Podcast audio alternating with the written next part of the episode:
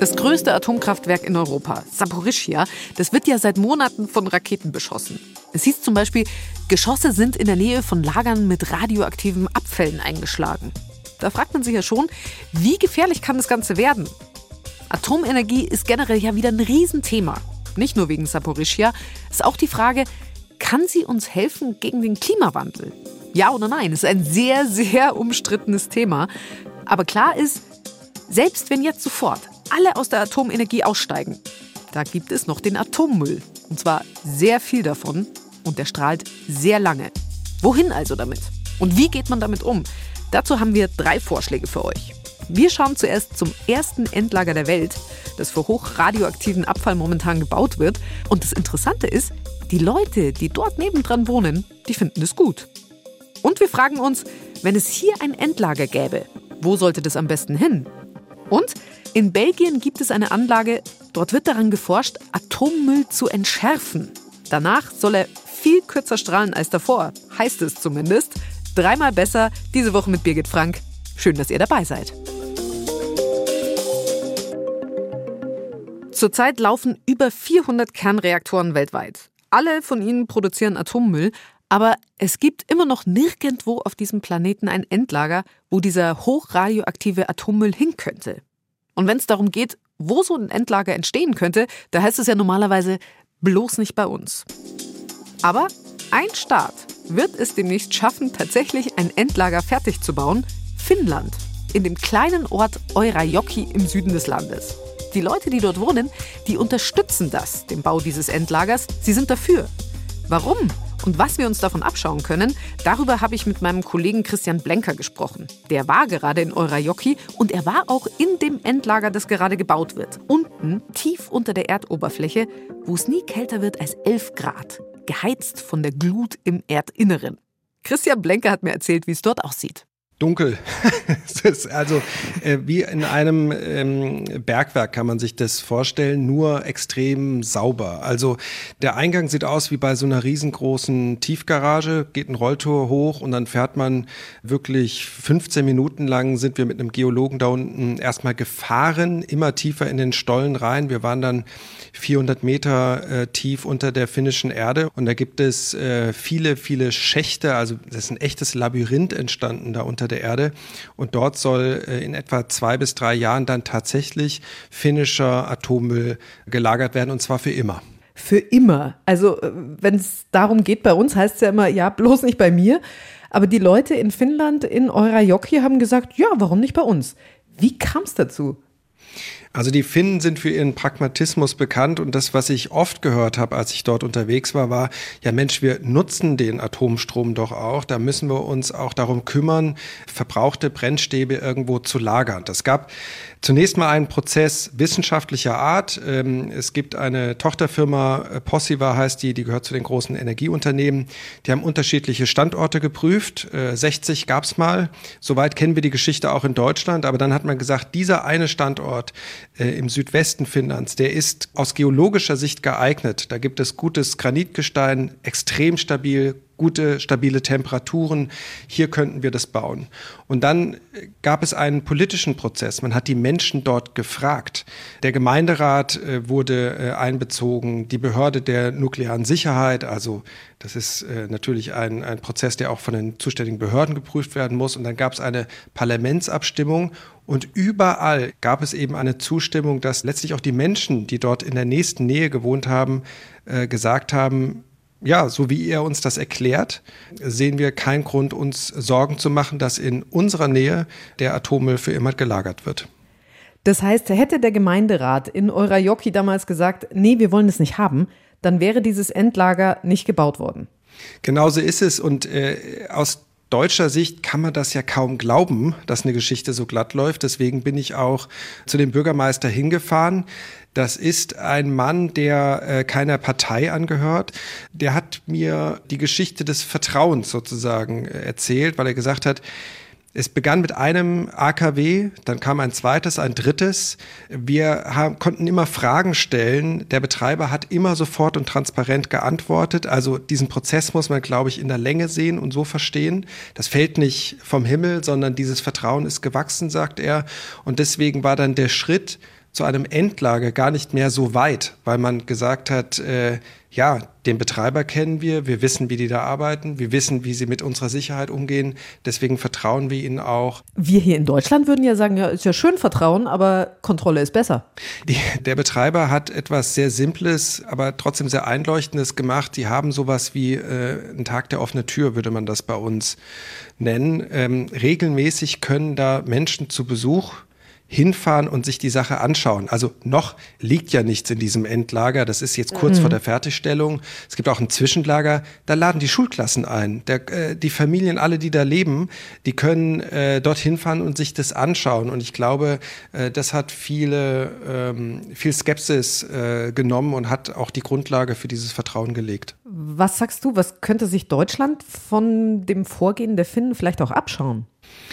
Also ich kenne die äh, Diskussion bei uns in Deutschland ja natürlich auch auf, als sehr aufgeladen. Ne? Und diese Hitzigkeit, die es bei uns ja lange gab, die habe ich in Finnland so noch nicht erlebt. Ich war vor zehn Jahren zum ersten Mal dort, ähm, wo dieses äh, Endlager gebaut wird da hat man Werbung dafür gemacht. So hier ist der der der nuklearste äh, Ort in ganz ganz Finnland. Also da war so ist ein Stolz dahinter alle Menschen, mit denen ich gesprochen habe, die haben immer wieder Bezug genommen auf wissenschaftliche Ergebnisse, also auf kühle Fakten.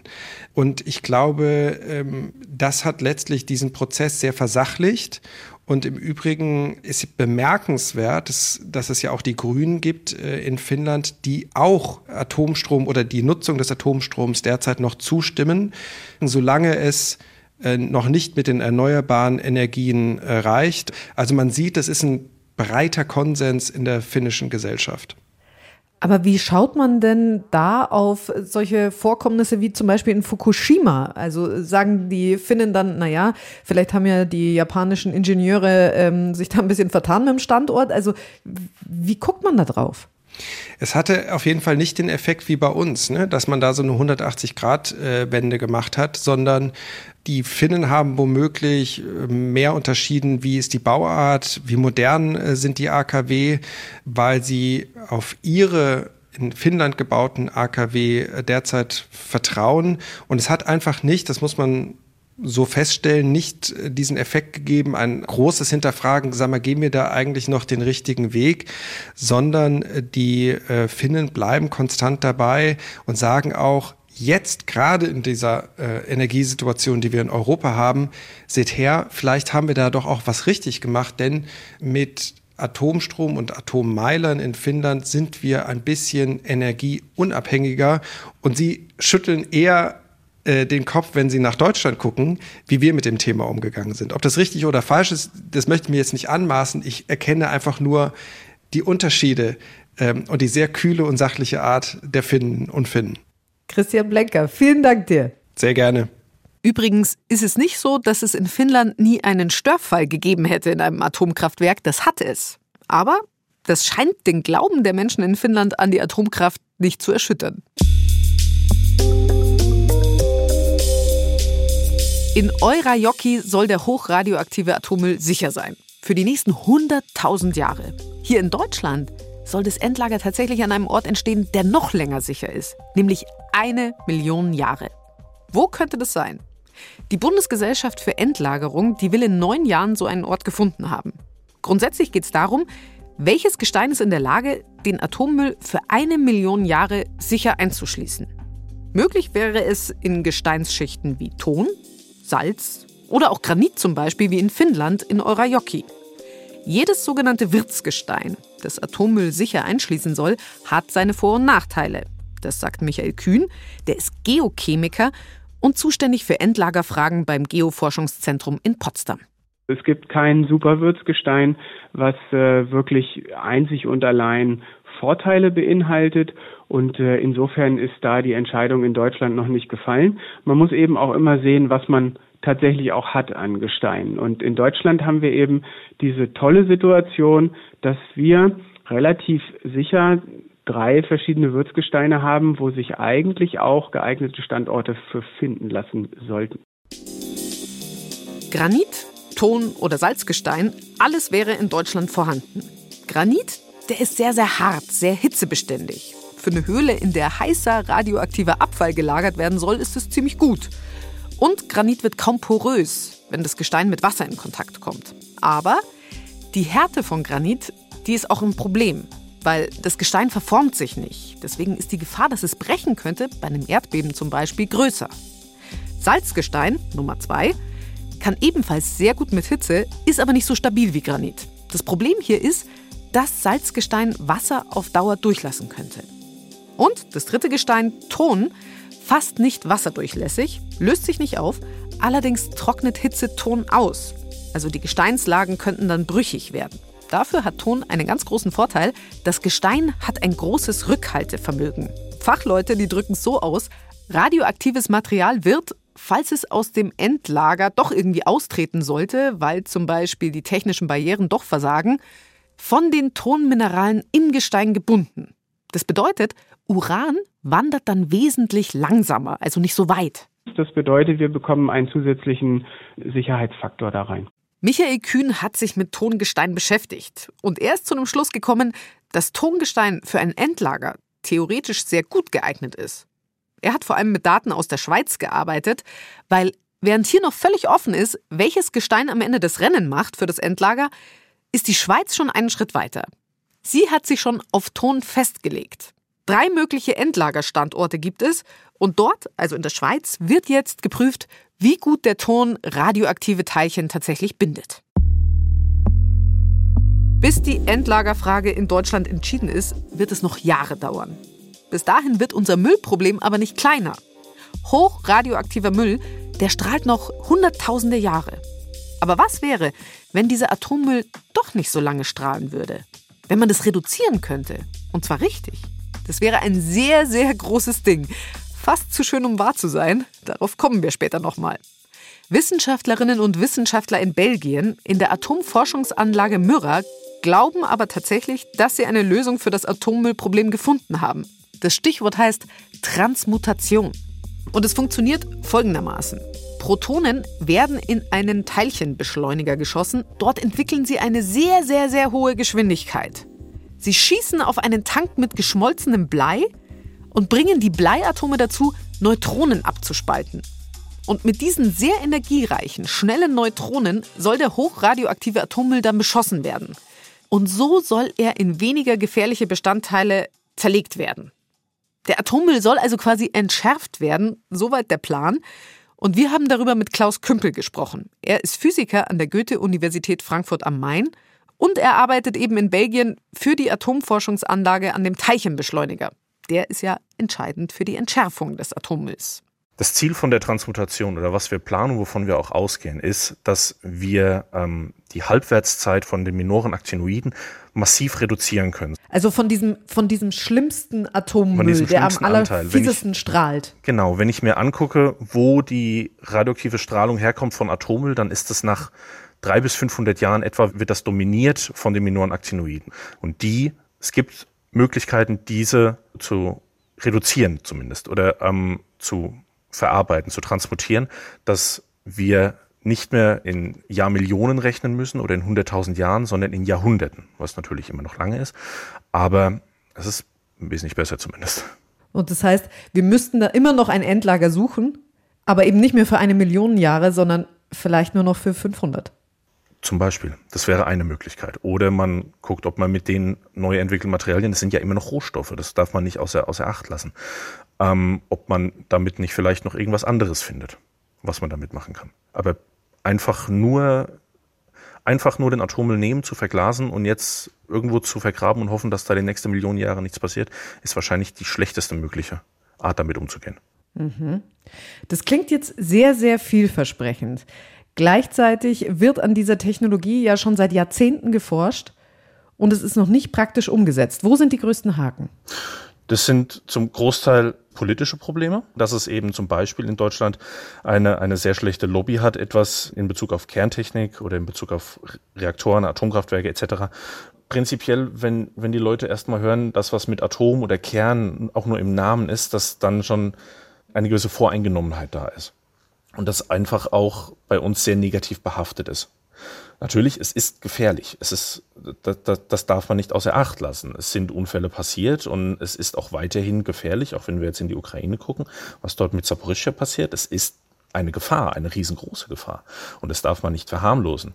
Auf der anderen Seite, ähm, der Atommüll ist da und irgendwas müssen wir damit machen. Wir können ihn nicht ewig rumstehen lassen. Und zum anderen sind es ganz einfache, ähm, oder was ist einfache, sind es, sind es technische Probleme, die halt einfach noch gelöst werden müssen. Gleichzeitig sagen Atomkraftgegner, ähm, dass diese Technologie ja sehr weit entfernt ist von ihrer Realisierung. Also sie sprechen sogar vom Märchen der Transmutation. Was sagen Sie dazu? Dass es physikalisch machbar ist, einen, einen Stoff durch Neutronenbestrahlung umzuwandeln, ist erwiesen, wird praktiziert seit äh, mehreren Dekaden. Was jetzt das Problem ist, diese Erkenntnisse in einer Anlage zu realisieren, ähm, wo die Transmutation auf industriellem Maßstab durchgeführt werden kann. Und da sind in der Tat noch technische Probleme dran, ja. Aber da ist jetzt kein unüberbrückbares Problem, das, das nach derzeitigem Wissensstand nicht zu lösen ist. Sie ähm, sind gerade am Bau einer Anlage beteiligt, beziehungsweise am Bau des Teilchenbeschleunigers, der ja dann dafür sorgen soll, dass eben mit Hilfe dieser Protonen eben Neutronen rausgelöst werden. Und diese Anlage entsteht gerade in Belgien. Wie ist da der Stand der Dinge? Wir haben die ersten Bauteile, also die, die ersten Komponenten des Teilchenbeschleunigers innerhalb der letzten Jahre testweise gebaut, also als Prototypen und die getestet, ob sie die geplanten Anforderungen erfüllen. Und bislang sieht es sehr, sehr gut aus. Bislang erfüllen sie die alle. Und jetzt gehen wir in den nächsten Schritt, dass wir die nächsten Bauteile in wesentlich kürzeren Abständen bauen. 2030 soll das Ganze dann fertig werden. Wann glauben Sie denn tatsächlich, könnte man per Transmutation Atommüll tatsächlich entschärfen? Puh, da kann noch sehr viel passieren, da muss man realistisch sein. Ähm, aber Mitte der 2030er Jahre wird es beim Myra-Projekt dann der Testbetrieb laufen und ähm, wie es dann weitergeht, wie dann eine, eine, wie soll ich sagen, industrielle Auswertung passiert, steht dann natürlich aus. Myra soll erstmal nur zeigen, dass es industriell machbar ist und wenn man dann merkt, dass es machbar ist oder wo die Probleme sind, dann müsste man in, in eine wesentlich größere Produktion eingehen, müsste mehrere von diesen Anlagen bauen, um den Atommüll oder diese kleinen Anteile des Atommülls zu transmutieren. Myra, die Anlage in Belgien, soll ja, bis sie fertig ist, 1,6 Milliarden Euro gekostet haben. Ist das viel oder wenig Geld aus Ihrer Sicht? Wenn man sich jetzt betrachtet, wie viel die Suche nach Endlagern kostet und wie groß dieses Problem ist. Und es ist ja nicht ein Problem, das uns jetzt nur betrifft. Es ist ja ein Problem, das die nächsten Generationen betrifft. Selbst wenn wir jetzt sofort alle Atomkraftwerke auf dem Planeten ausschalten oder wie aktuell geplant, Ende des Jahres alle deutschen Atomkraftwerke abschalten, haben wir diesen Atommüll immer noch da. Und das ist ein Problem, das auch nicht bei meinen Kindern aufhört oder bei meinen Enkeln, sondern bei meinen Ur-Ur-Ur-Urenkeln. Das heißt, die nächsten paar hundert, paar tausend Jahre werden wir dieses Problem haben. Und wenn wir dann bedenken, was es für Kosten sind, alleine zu sehen, wo sind Endlager, wie wird das gelagert und wenn wir es da ein bisschen entschärfen können. Wir können ja auf Endlager nicht verzichten oder auf Zwischenlager oder auf längere Lagerstätten. Aber wenn wir es da zumindest entschärfen können oder, oder irgendwie die Konditionen verbessern können, dann ist das auf jeden Fall ein Betrag, der es wahrscheinlich, hoffentlich wert ist. Aus der Sicht von Klaus Kümpel sollten wir also auf jeden Fall weiter forschen an der Transmutation, aber das sehen lange nicht alle so. Die Endlagerkommission hier in Deutschland, die will den Weg zum Beispiel nicht weiter verfolgen, weil zu teuer, zu aufwendig, zu ineffektiv. Es gab gleich mehrere Gutachten dazu. Und wir haben auch zum Beispiel Greenpeace gefragt, was sie von der Transmutation halten. Und der Atomexperte Heinz Mittal dort, der ist klarer Gegner. Er kritisiert zum Beispiel, dass man viele neue Reaktoren bräuchte, um Transmutation durchzuführen, und trotzdem bräuchte man für den übrigen Atommüll weiter ein Endlager. Also man würde sich da aus seiner Sicht nichts ersparen. Die Transmutation bleibt also, wie die Atomkraft ja auch selbst, sehr, sehr umstritten. Und Klaus Kümpel, der muss einfach warten, bis ihm der Erfolg gegebenenfalls recht gibt. Das war's von uns für diese Woche. Ich bin Birgit Frank und meine Redakteurinnen Veronika Süß und Denise Lapphöck sagen schöne Woche.